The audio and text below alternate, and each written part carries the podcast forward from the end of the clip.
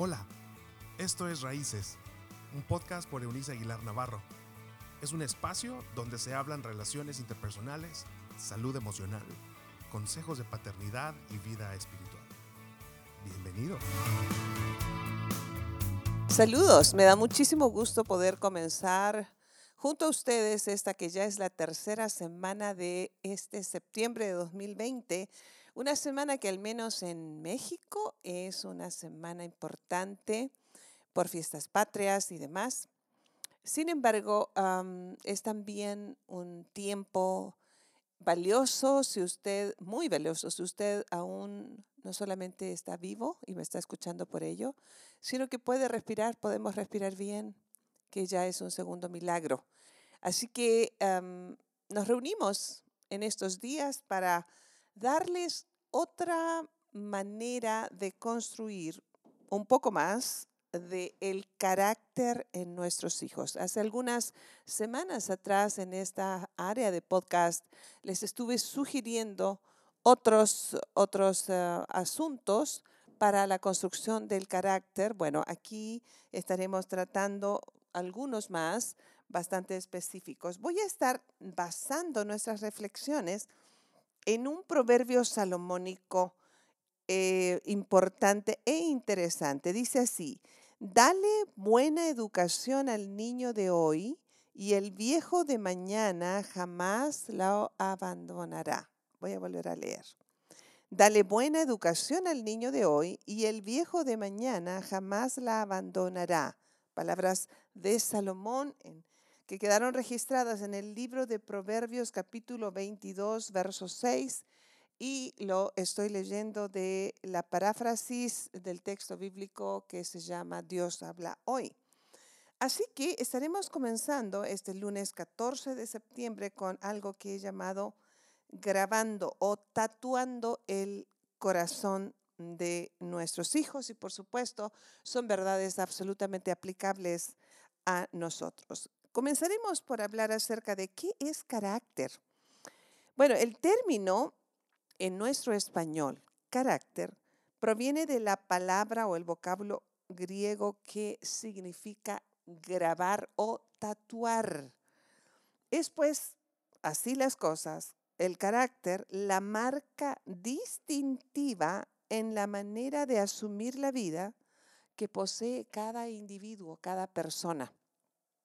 Y esto es por demás interesante si nosotros asumimos y llegamos a comprender ah, la razón entonces por qué las personas nacemos siendo bebitos y totalmente, como yo suelo decir, analfabetos, cero kilómetros, dicho de una manera coloquial, y también como un libro en blanco que Dios nos permite grabar tatuar en ellos una área fundamental de la vida llamada carácter. Se refiere el carácter a la excelencia moral. El carácter no tiene nada que ver con lo externo. Una persona ah, no refleja quién es ah, por su ropa o la marca de la ropa que usa o lo feo o poco atractivo de su ropa o su apariencia en realidad en general. El carácter tiene que ver, una vez más, reitero, con la excelencia de lo moral.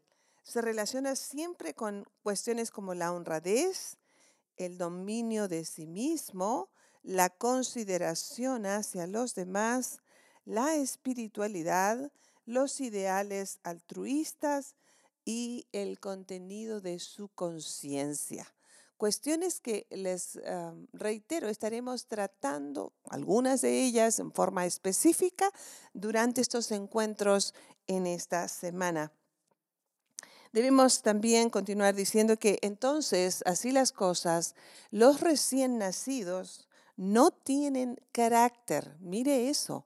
Les decía recién, a veces aludimos a una frase bastante romántica para hablar al respecto. Decimos, un niño es como un libro en blanco, un cuaderno en blanco para escribir. Literalmente, cuando hablamos de carácter, eso es así. Un recién nacido nace sin carácter para que el entorno, los tutores, los padres, los maestros, los líderes espirituales y su entorno social, eh, religioso, político, financiero, relacional, circunstancias en general, grabemos en él o en ellos esta cuestión del carácter. Se, desarrollará con mucha rapidez durante la niñez. Así que por eso tenemos que tratar con tanto cuidado, eh, un prolijo cuidado, un cuidado intencional la manera en que nos dirigimos a un niño. Lo determina en mucho el hogar o el lugar donde el niño es formado. Hablábamos hace, creo, unas semanas atrás con una especialista en la conducta, una mujer que queremos mucho, que es la doctora ah, Aurora Luna Walls, una especialista en terapia de arte, también es eh, arquitecto es una mujer muy, muy preparada respecto de relaciones interpersonales, la conformación del carácter o la sanidad de un carácter roto o no construido correctamente. Y nos hacía saber esto a propósito de resiliencia. Es decir, todos nacemos resilientes. Un niño que se sobrepone al traumático momento de salir del vientre de su madre para adaptarse a respirar, por ejemplo, por sí mismo.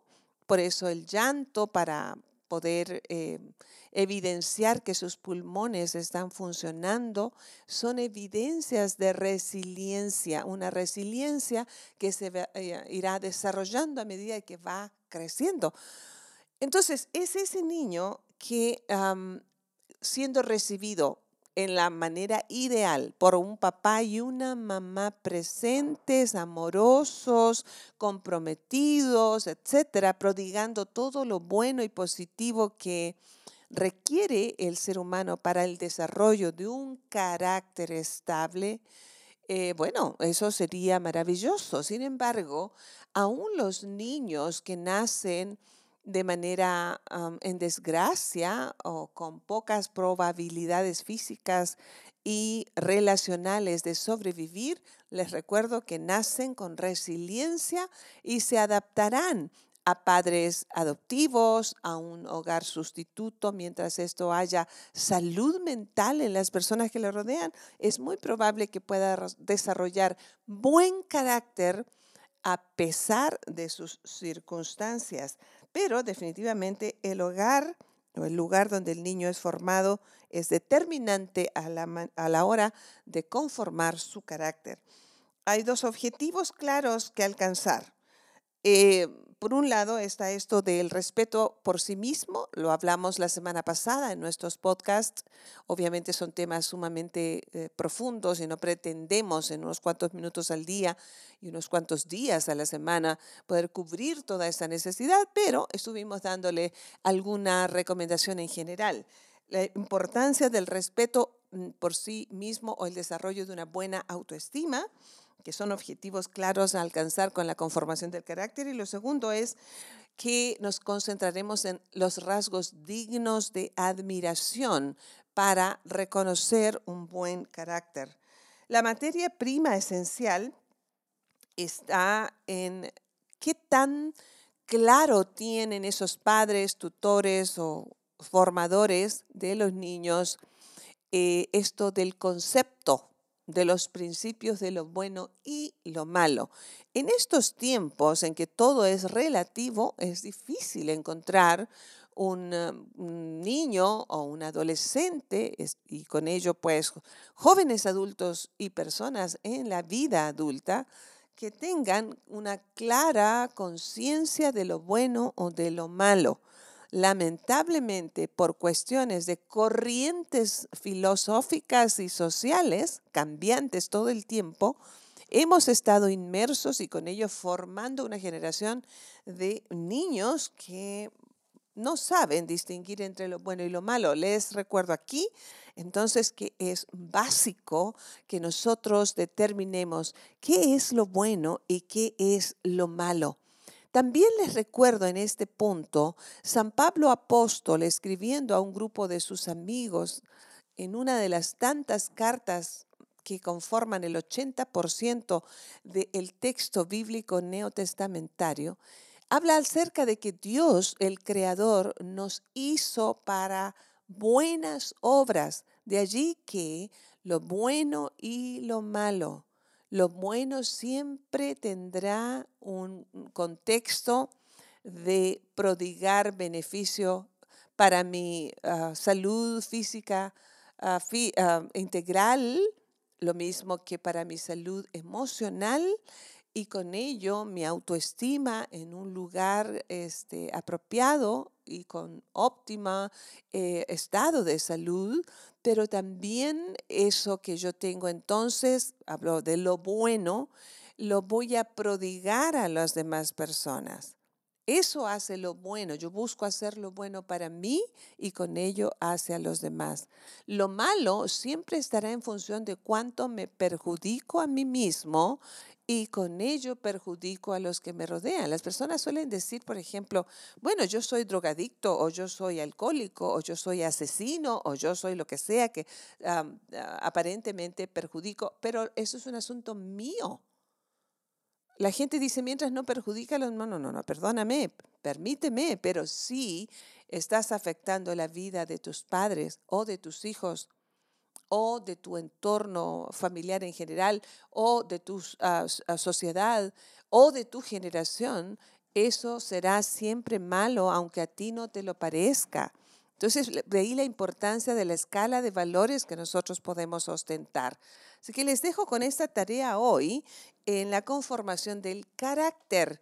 Es un tatuaje que vamos dibujando con tinta indeleble en el alma, en el mundo interior de nuestros hijos.